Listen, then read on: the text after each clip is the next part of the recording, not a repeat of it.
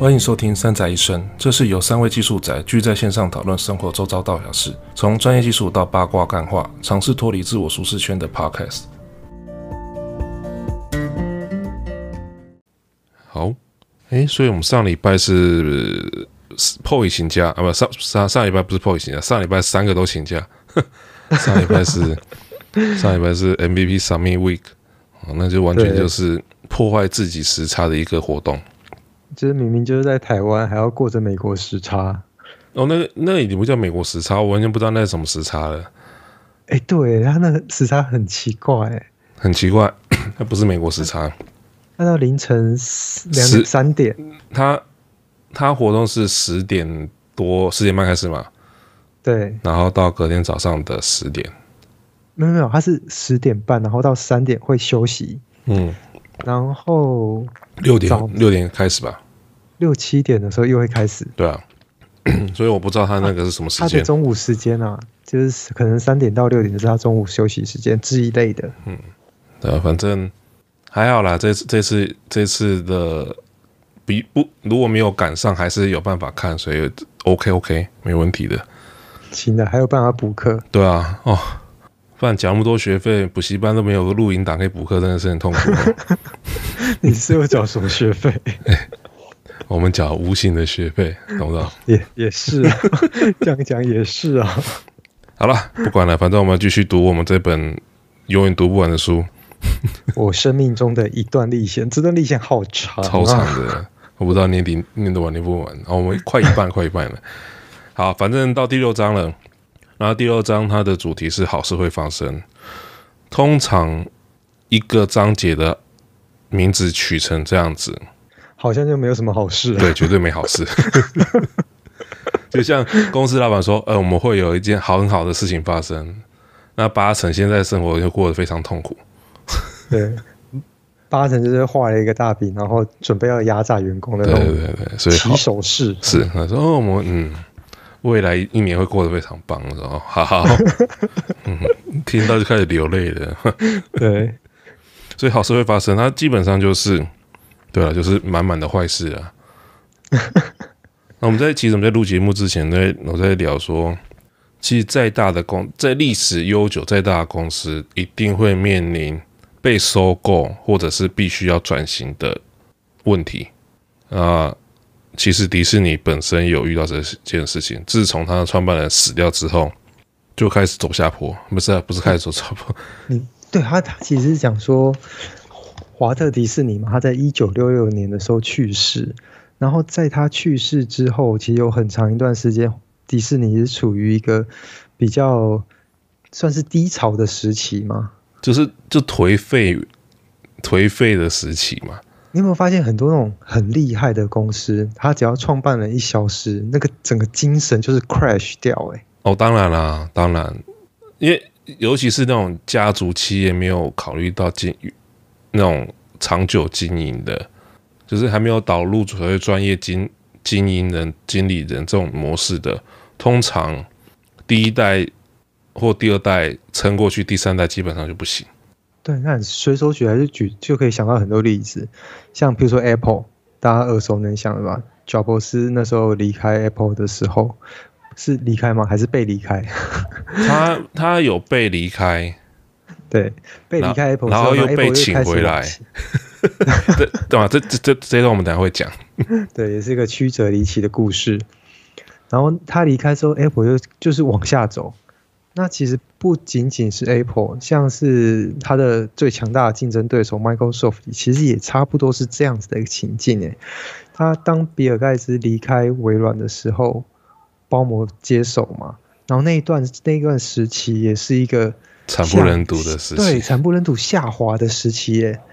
然后一直到现任的 CEO Satya 上任，他是比较像是真的专业经理人的那种感觉，才又往上拉。我不觉得 Satya 算是专业经理人，因为他毕竟也是负责微软另外一块的，算是头。他也是技术出身啊。对，所以我不觉得他是专业经理人，只是说他所赌的项目刚好让他赚到钱。可是我觉得，比如说以这个例子来讲好了， Satya 他的核心理念就跟上一任包膜完全不一样啊，完全不一样。他们走的刚好是真是一个天一个地，哎，还真的是一个天一个地。对，就是完全南辕北辙。没有，我说即使产品现在是一个天一个地，哦，也是哈，也是对对也是，是不是？对，所以要看靠天吃饭不是没有道理的哈。所以我觉得这一个阶段就有点像是你刚刚讲的一家很大的公司，它可能会面临到收购或者是转型这件事情。是啊，因为我觉得第一个是精神领袖，如果说不在公司里面的话，他的精神是否能继续延续下去，或者是是否其他继承的人来维持他的精神？然后我觉得对于一间公司，或者是有某一些公司，就是一定会有一个精神领袖存在。那当这个精神领袖不在的时候，这间公司的未来有可能好，有可能不好，真的很难说。好，我们就回到苹果来讲，苹果自从贾伯斯过世之后，它的走向到底是好还是不好？我觉得这是两面，会有至少会有两派说法。一个是认为说啊，苹果还继续往上冲，可是问题是，对于习惯贾伯斯做产品或者是做产品风格的人来说，认为说苹果其实在走下坡。嗯，就是说现在的苹果不是那些人熟悉的苹果，对，所以我觉得这种东西是真的很两极啊。就是有些人会说啊，因为新的 CEO， 然后让苹果迈向一个市值更高或者更赚钱的公司。我觉得现任这一个是技巧性往上，它有很多的技巧可以让一家公司往更高价值的方向迈进。他就我觉得这也是各种方式敛财啊，这也是他厉害的地方。就坦白一点讲嘛，他就是各种方式敛财啊。可是他同时也巩固了既有的使用者啊，可是他还是有流失使用者啊，就是没有流失那么严重，我觉得啊，没办法，你说一方面吃主产，然后也把主产维护的 OK， 其实我觉得他培养了另外一批信徒啦，嗯，不愿意承认自己不行，中文讲嘛，好，不管我就讲了。宁愿花钱都要认为自己是苹果的信徒的人，我要把这个概念营造的很厉害，欸，大家都会这样子说服自己。他说我买我这样举例好了，我买一台电脑，如果不买它的保固，我是笨蛋。嗯，你知道，我记得我第一次听到 notebook 有所谓购买的保固这件事情是发生在 Dell， 对 Dell 是有这件事情，可是它没有这么夸张，它就是很传统的保固的概念。可是它到了 Apple 的时候，它真的就是把它转换成一种你定期要去烧香拜拜丢的香油钱。对，没有错，你不烧它就死给你看。什么叫香？平常要烧才有保佑哈。五拜五波比啊，对，所以苹果的保固差不多是这个概念，就很莫名其妙，它东西就很容易坏，就是像我们早期在用苹果的东西不容易坏嘛，会认为说我们那时候为什么要买，没有意义买嘛，它又不会坏。可是现在不是啊，现在是你不买就对不起自己的荷包，因为它很容易坏，6个月就给你一小坏，1年就给你一大坏。坏到会让其他人认为说你为什么一整电脑整天都在坏，坏到觉得这个东西怎么坏坏的。可是他们会塑造成还好，你看我就是因为坏了，所以我 Apple 可以买的就是值得。对啊，这个到底是什么样的一个概念？我完全不懂。对，所以我不知道，我对于现在苹果它没有以前那种做产品的工匠精神。我就不会太买单了，他不管是各方面啊，对，好，讲远了，的确是看不太到很多那种以前那种很多佳话啦，那种很多小细心的地方，就是以前是工匠精神啊，就真的是工匠精神。他推出来的东西你没什么好讲的，对不对？你说它价钱贵，问题是它的品质都有顾到。对，啊，现在完全就只是信仰上面的购买而已啊，对不对？你要看过四颗轮子要买$1000的。这太扯了，对不对 ？Anyway， 反正那是苹果的策略啦。那我相信苹果也赚很多钱，这点我同意。只是说，对于以前苹果的死忠爱好者，苹果已经不是他唯一的选择。嗯，当然还是很多人会崇拜那个品牌，我觉得都没问题。因为任何公司如果想要走长久经营，一定要有所谓的品牌形象的塑造。嗯，迪士尼也一直在做这件事情呢，他一直在塑造他的形象，他一直对外塑造他的形象，就是他是一个 fantasy， 就是一个幻想乐园。那任何不管是小孩、大人，或者是即使是老人，都可以在迪士尼乐园里面找到他们的梦想，或者是他们的童年。对，他也为此有开发了一个部门，叫什么？幻想工程吗？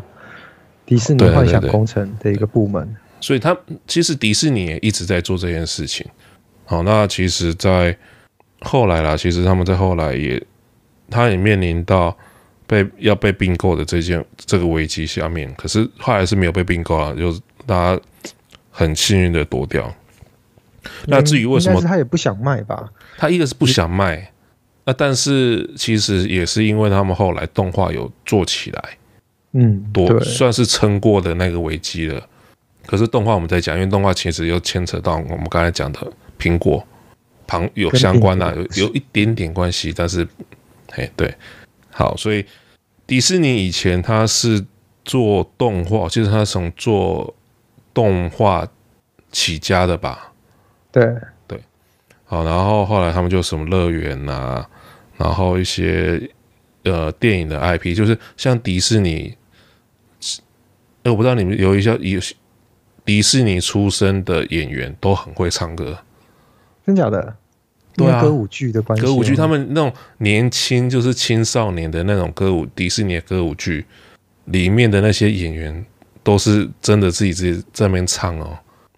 我现在想象这个画面，我怎么一直想到印度的宝莱坞啊？不是，他们是跳舞，好不好？他们是跳舞，也是那种动一动，然后动一动，然后就突然载歌载舞的那个画面。那迪士尼确实有出那种青少年的校园剧，其实很多演员都是迪士尼训练出来的。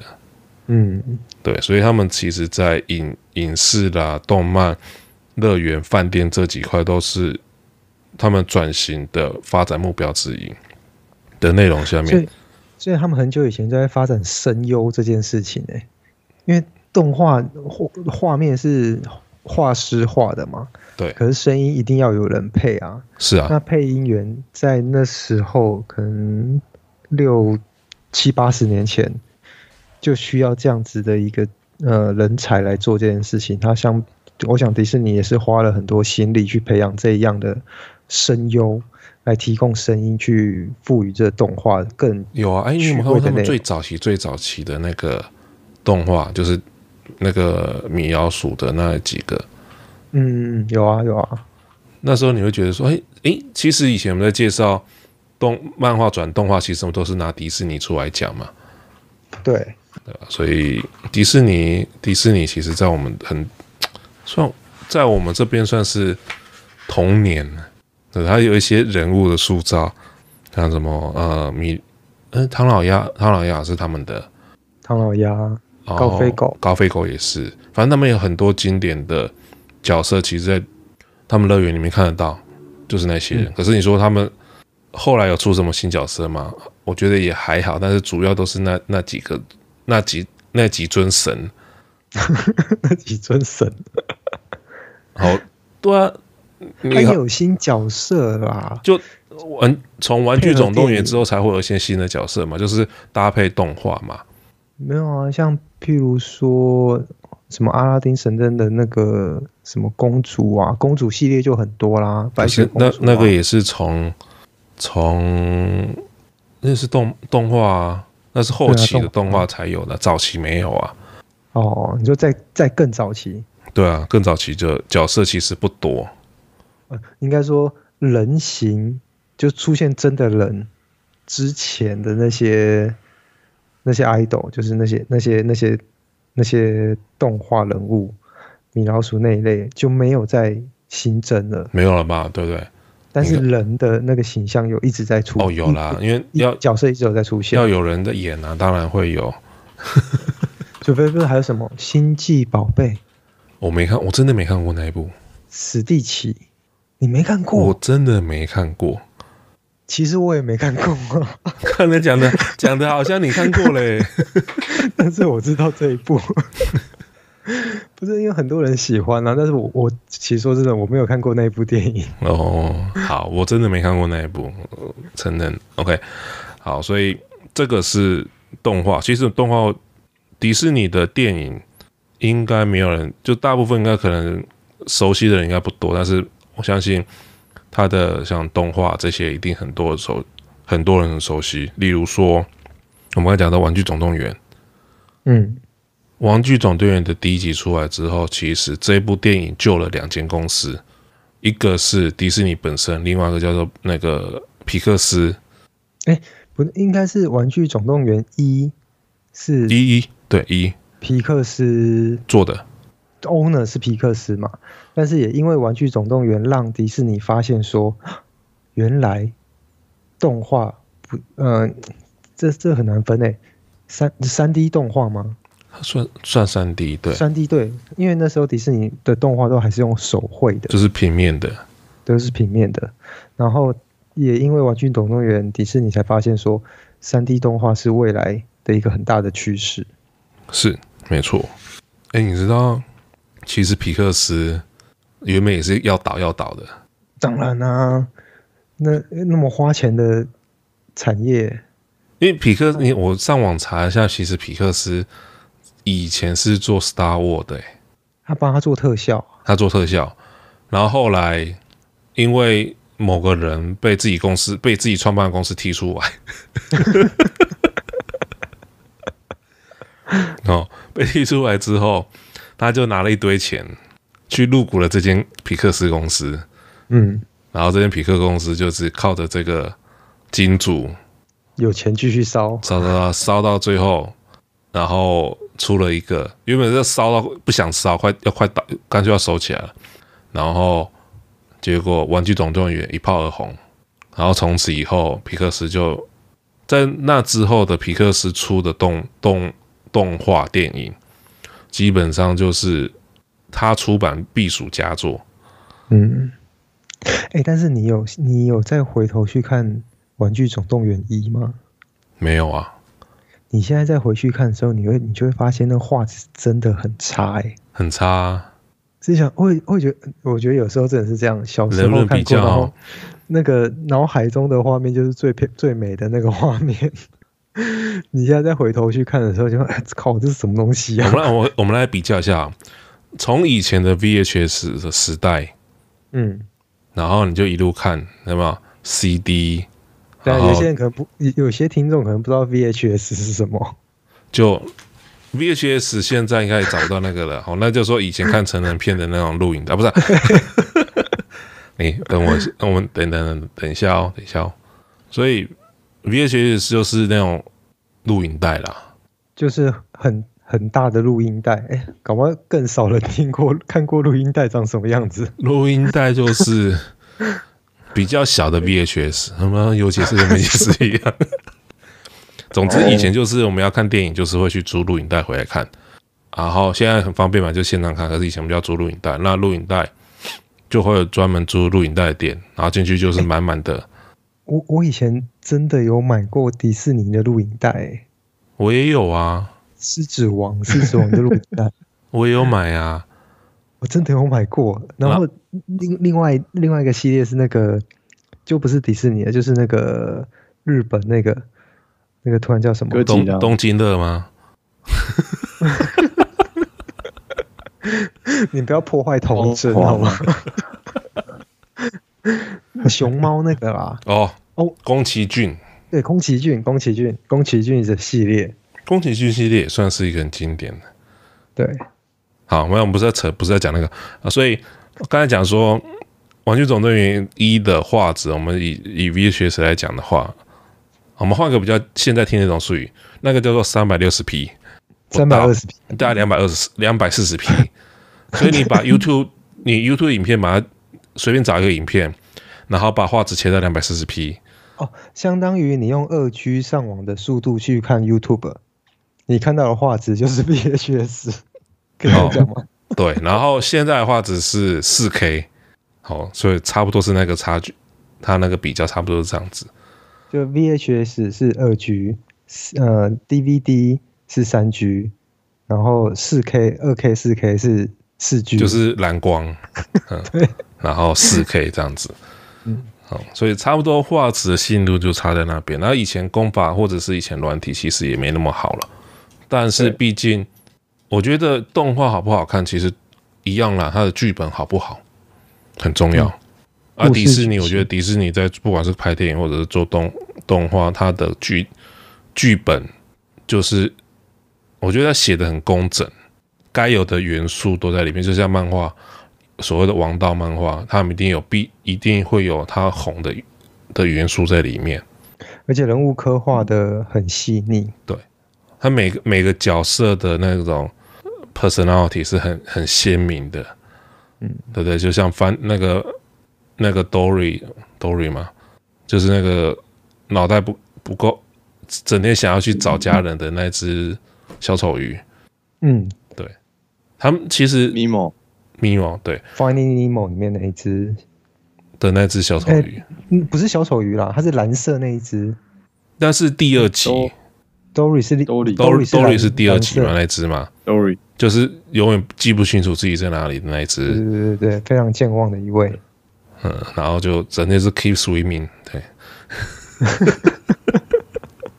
所以我觉得。迪士尼的动画，它有个特色就是它的剧本、人物的角色的撰写，或者是它的那个的 set， 其实是很完整，就跟拍电影一样完整。它不会因为它是动画，然后就省略掉这件事情。它做的跟一个高成本制作的电影，其实在剧本的要求上面，其实我就都做得很到位。嗯，好，那其实后来。说是这样说啦，其实后来迪士尼有出了一些电影，也不太红，哦，例如说《花木兰》，还有什么，反正有几部真的有听过，但是真的没看过，对不对？所以你说真人电影，没有，我就一样动画，哦，动画电影，对不对？像《花木兰》动画当初还算好，但没那么红啊。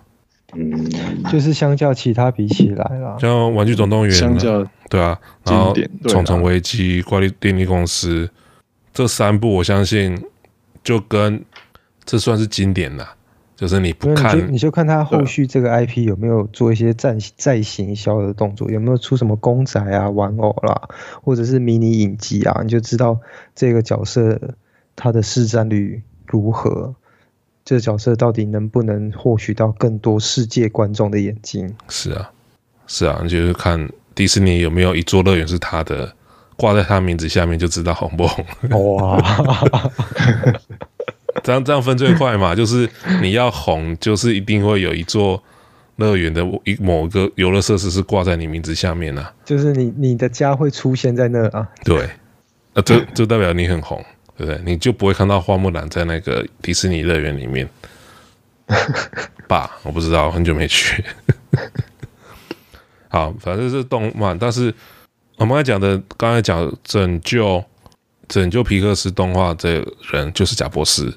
那贾伯斯这个人当初为什么会从自己的公司踢出来，跟他的个性很鸡掰有关系。啊，不能说鸡掰，他是对事情追求完美的态度。让董事会受不了，然后就把他踢出去。对，可是谁知道把他踢出去之后，公司就一蹶不振，快要死了。所以再把他核心人物，然后又想要把他找回来，因为毕竟我们都看过贾伯斯卖产品的能力，真的是很有一手。我们不要讲说他做产品怎么样，做产品是他原本就会，但是他卖产品，他没有在做产品，他在嘴产品。他能把产品嘴出来也算他厉害，好不好？我这是夸奖，因为真的要把这件事情做好的人也不多啊。确实，你能把一个产品嘴成那么厉害，然后真的把它请人把它做出来，这其实是很花功夫的一件事情欸。真的啦，我觉得这是真的，因为毕竟我们看产品发表会，苹果跟微软。好，如果有在 follow 这两间公司的产品发表会，就知道我在讲什么事情。好，然后苹果或之后的很多它的产品发表会被之后很多间公司模仿，它的 style 或者是他们的方式，其实被很多公司好了，不能说模仿，尊敬、致敬。哦，就像那个什么华为啦什么的。嗯，好，但是我觉得贾博士其实他是一个工作狂的天才吧。他是一个科学家，我觉得他算艺术家。因为他做东西是没在算成本的。对，所以我觉得贾博士能把初期苹果的东西弄成这么好，那么扎实，其实就是没在算成本的。对，他真的没在顾成本。好，但是不管怎么样，他毕竟二度回，你要说被踢出苹果之后，拯救了贾伯斯，创造了很多很多，算是一直到现在还是很有名的动漫。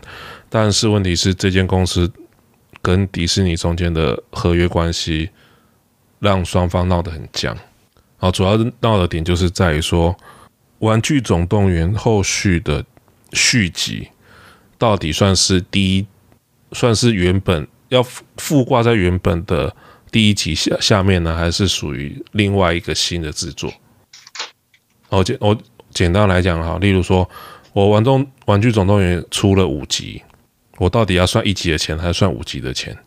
然后迪士尼在这点上面，迪士尼跟皮克斯中间就是为了这点在那边争啊，就互相就因为就皮克斯的角度来讲，我后面出了那么多集续集，他当然要独立算啊。我花的工又不是说因为做了第一集后面都不用做，对啊。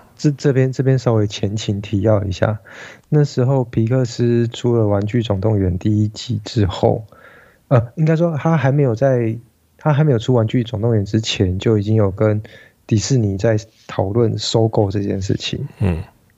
那中间还是会瞧很多合约相关的细节内容嘛。那过程中，《玩具总动员》第一集上市了，然后他。很红，大家都买单去看这部电影，那也让皮克斯整个水涨船高啦。那这时候合约的内容可能势必会又在调整。那这时候又有在讨论个新的合约的时候，又发现说，玩具总动员，应该说皮克斯之后出的电影，是不是应该要？利润是不是要分给迪士尼？如果在收购之后，这部分就会有很多的讨论。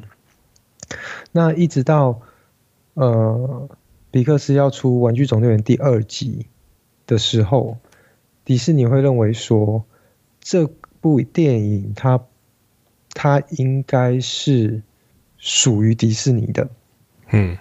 但是就所有权的部分呢、所有权应该是属于迪士尼的。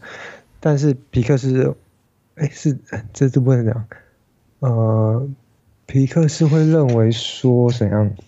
啊，反正简单来讲，他们就是为了钱在吵架，也不太能这么简单，不是啊？因为版权真的还蛮复杂的。我知道，啊、当然版权复杂。就是你收购你是买下所有东西，还是你只是买它的品牌？对。那之后的创作。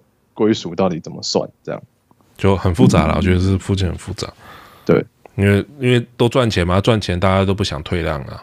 因为它刚好是一个就是迪士尼走下坡皮，可是走上坡的状态。没有嘛？其实，在那个时间点，两间公司都快死了。对，没错，是，对，就是以那个财务状况来说，两间公司都属于要死的状态。对，所以他都是因为这个玩具总动员被救起来。嗯，那当然，后续就很多版权归属的，就是大家怎么认定的问题。啊，至少在第6章这个问题是没有被解决的。在那时候的 CEO， 迪士尼的 CEO 是没有把这件事情处理好。是的，好，其实，在那个人 Mike， 应该说Mike 是 Mike 吗？对 ，Mike， 其实他除了这件事情没有处理好之外，他对应该说找他进来的那位所谓的那个什么华生的后代啊，不是华生。华特迪士尼的后就是侄子华生，不要福尔摩斯，那个是福尔摩斯，哇，就是他的侄子了哈。侄子其实是麦克是他找进来的，可是后来他认为那位侄子又认为说麦克对他不够尊重，这有点像是。你是开国元老的家族的人，你们这些人都应该对我们有所尊敬或什么的啊。可是对于麦克到后期来讲，可能表现出来的态度让这个家族的人认为，哦不是这家族，就对那个人觉得他没有受到应有的尊重，然后就想要把他弄走。哦，这个其实他就是一个是这样子啊。另外一个问题是，对内的态度可能让一些员工觉得不满意。嗯，好，其实在这段章节有提到说，麦克其实也是一个很注重微管理的人。好，那微管理基本上，作者本身之前的上司也是一个很重视细节的人，所以他觉得这部分没什么问题。那只是说，最大问题是他会把自己做的事情拿出来邀功。就以他的身份来讲，做这件事情确实不妥，对吧？所以你们换来讲，如果说你家老板突然跑到你面前讲说：“哎，那个某某东西是我挑的，你觉得怎么样？”就是说好棒棒啊，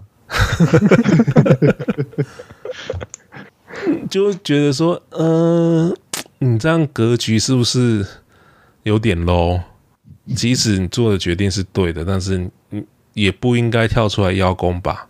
对吧？所以其实麦克他确实有将迪士尼救起来，但是你说后期如果慢慢掉下来，我觉得这个都是无可厚非，毕竟时代在走，他没有办法更那么快。可是我觉得，因为这一章有讲到一件事情是，因为最一开始有讲到迪士尼有下滑的那一天嘛，然后换了麦克上任之后，有开始把迪士尼救起来。我觉得救起来那一段，我觉得还蛮厉害的。是啊，就是他做的很多决定，其实都是有点像是 OK， 那我们盘整现有的资产，有哪些东西是可以提升公司利润的事情？因为他发现一件事情是，迪士尼有很多的 IP 是没有被充分利用的。所以他去挖了很多他迪士尼过去所创造的那些角色、那些智慧财产权的东西，就是再把它重新包装出来，然后去打这种东西，就是一直 sell、一直 sell、一直打出去卖嘛，这样他的公司的利润才会出现啊。那除此之外，我觉得有一点还蛮酷的，就是那时候最赚钱，以迪士尼来说，他最赚钱的是迪士尼世界跟迪士尼乐园。嗯。迪士尼世界应该是动画那一块，那乐园的话就是实体游乐园这边。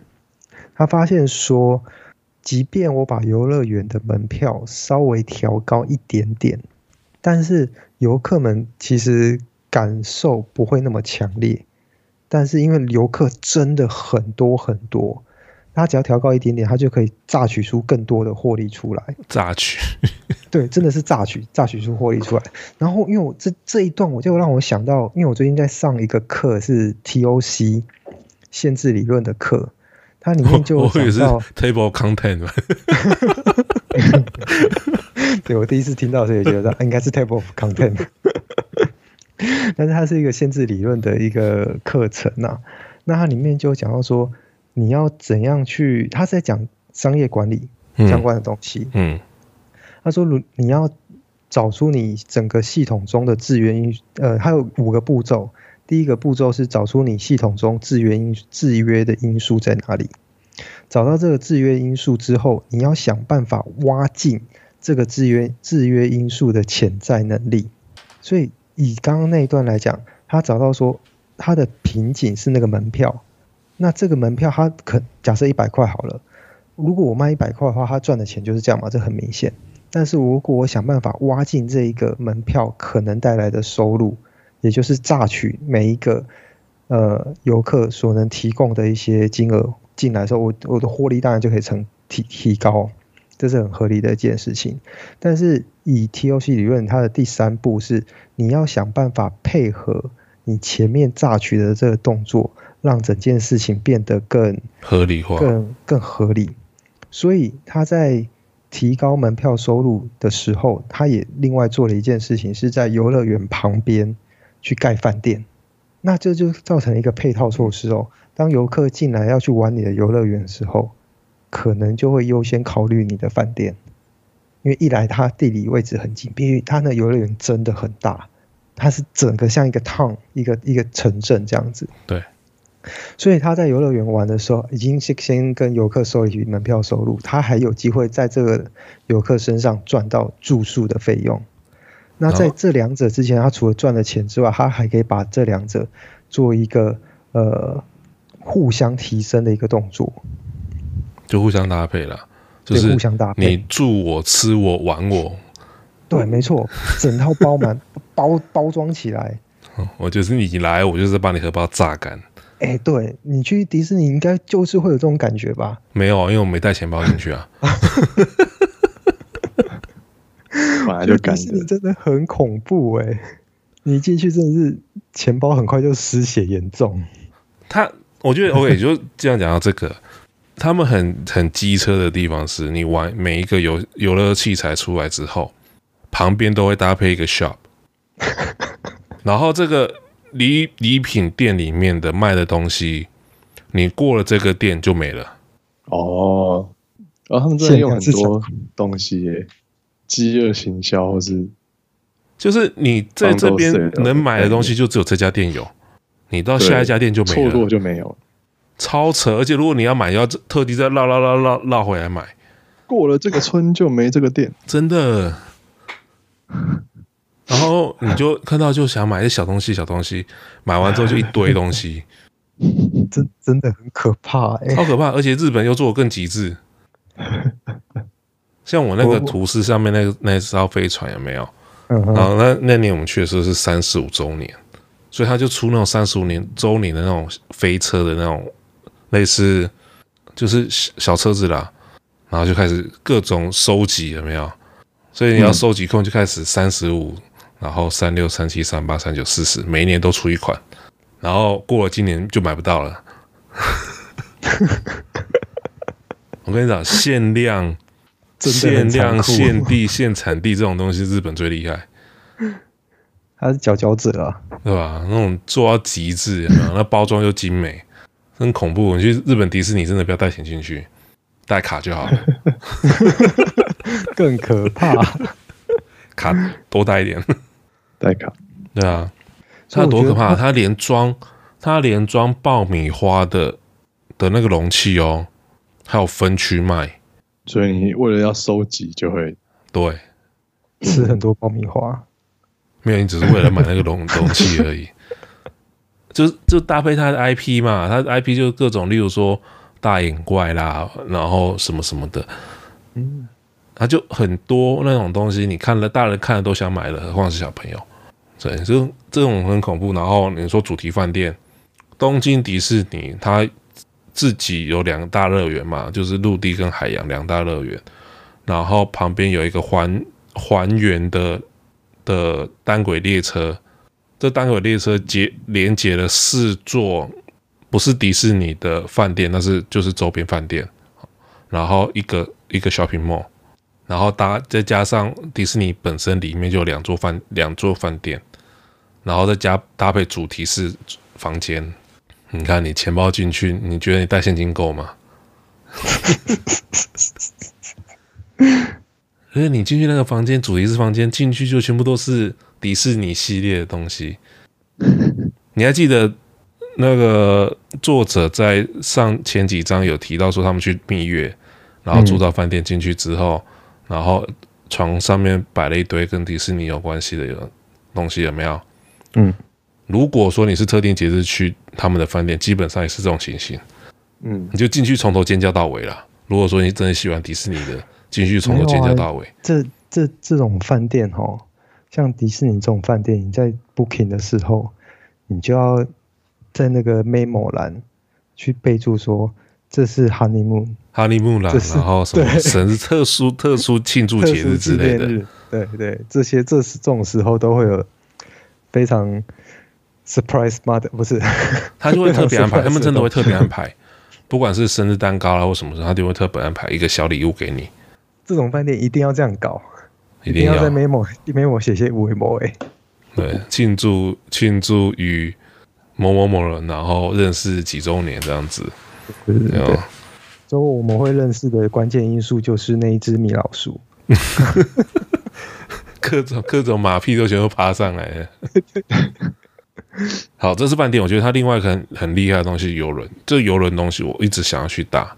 迪士尼的游轮超级有名，而且超级难定位。我不知道 Paul 有没有听过迪士尼的游轮？日本没有，在美西加州，它就走那条线，就是从南走到北，但是超级难定。你现在应该很好定啊？不行啊！现在有点难了，现在没在开。好，所以我觉得迪士尼游轮如果等这波疫情过去，有机会真的要，我这成本很高，要飞过去搭它的游轮，可以先上网看啦。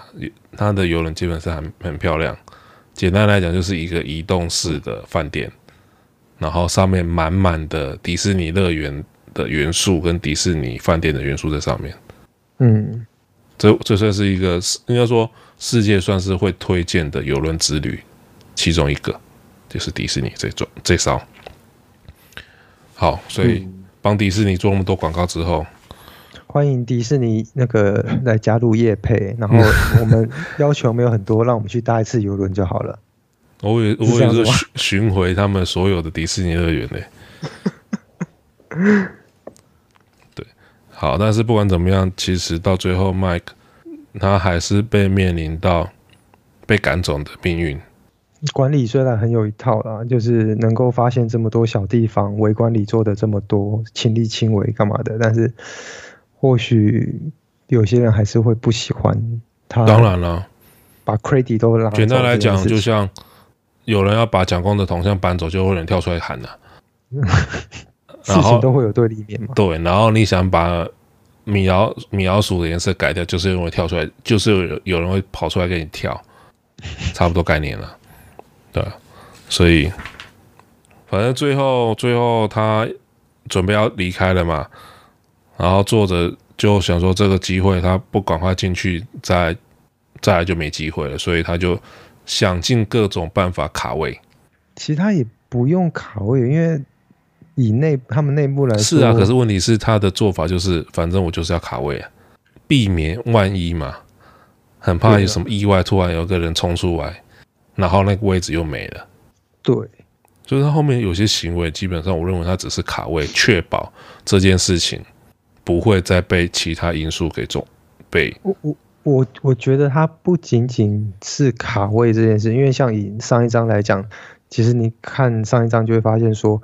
他已经是基本上是不二人选了，那只是说他如果从原本的副手升上麦克那个位置的话，有多少人会信服他？是啊，我觉得他很多动作是为了要让之后，如果他真的升上去之后，其他人底下的其他人会相信他，或者是会愿意听他所发号施令，嗯，这件事情。反正就像我们一开头讲的，你只要看到标题是写说好事会发生，然后那个章节通常都很黑暗。不会有，不是啊，你的好事可能就是别人的坏事啊。就是例如说，黎明即将到来，是哦，就是同等概念啦。嗯，对，所以第六章基本上就是这样子。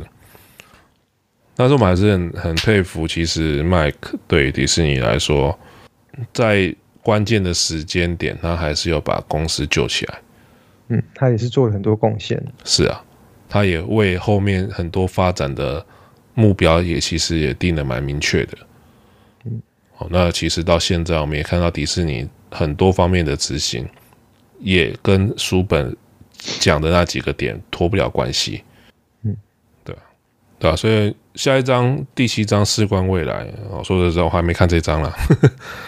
对，但是就标题来看，哦，我还没有看内容，但是就标题来看，基本上就是开始盘算我要怎么巩固自己的地位，不是？我觉得没错啊，我觉得第六章大概就是麦克领便当的一章吧。是啊，他出来一章多一点点领便当。对啊，然后讲了快半本书，主角终于要上场了。对 ，Robert 终于要独当一面了，真的，终于要做他现在应该要做的事情，就是好好讲自己的故事，好一直接讲别人的故事很辛苦的。讲了6章，觉得很不舒服了。对，刚该讲自己了。对对对，好，所以我们下礼拜就从第7章开始讲，然后要找时间看书。最近忙的嘞，忙爆了，太忙了。好，所以就这样子啦。我们就下礼拜，如果没有意外的话，下礼拜会继续。希望不要有意外啦。希望，哦，对啊，好啦，那就这一集就到这边吧，拜啦，拜拜，拜拜。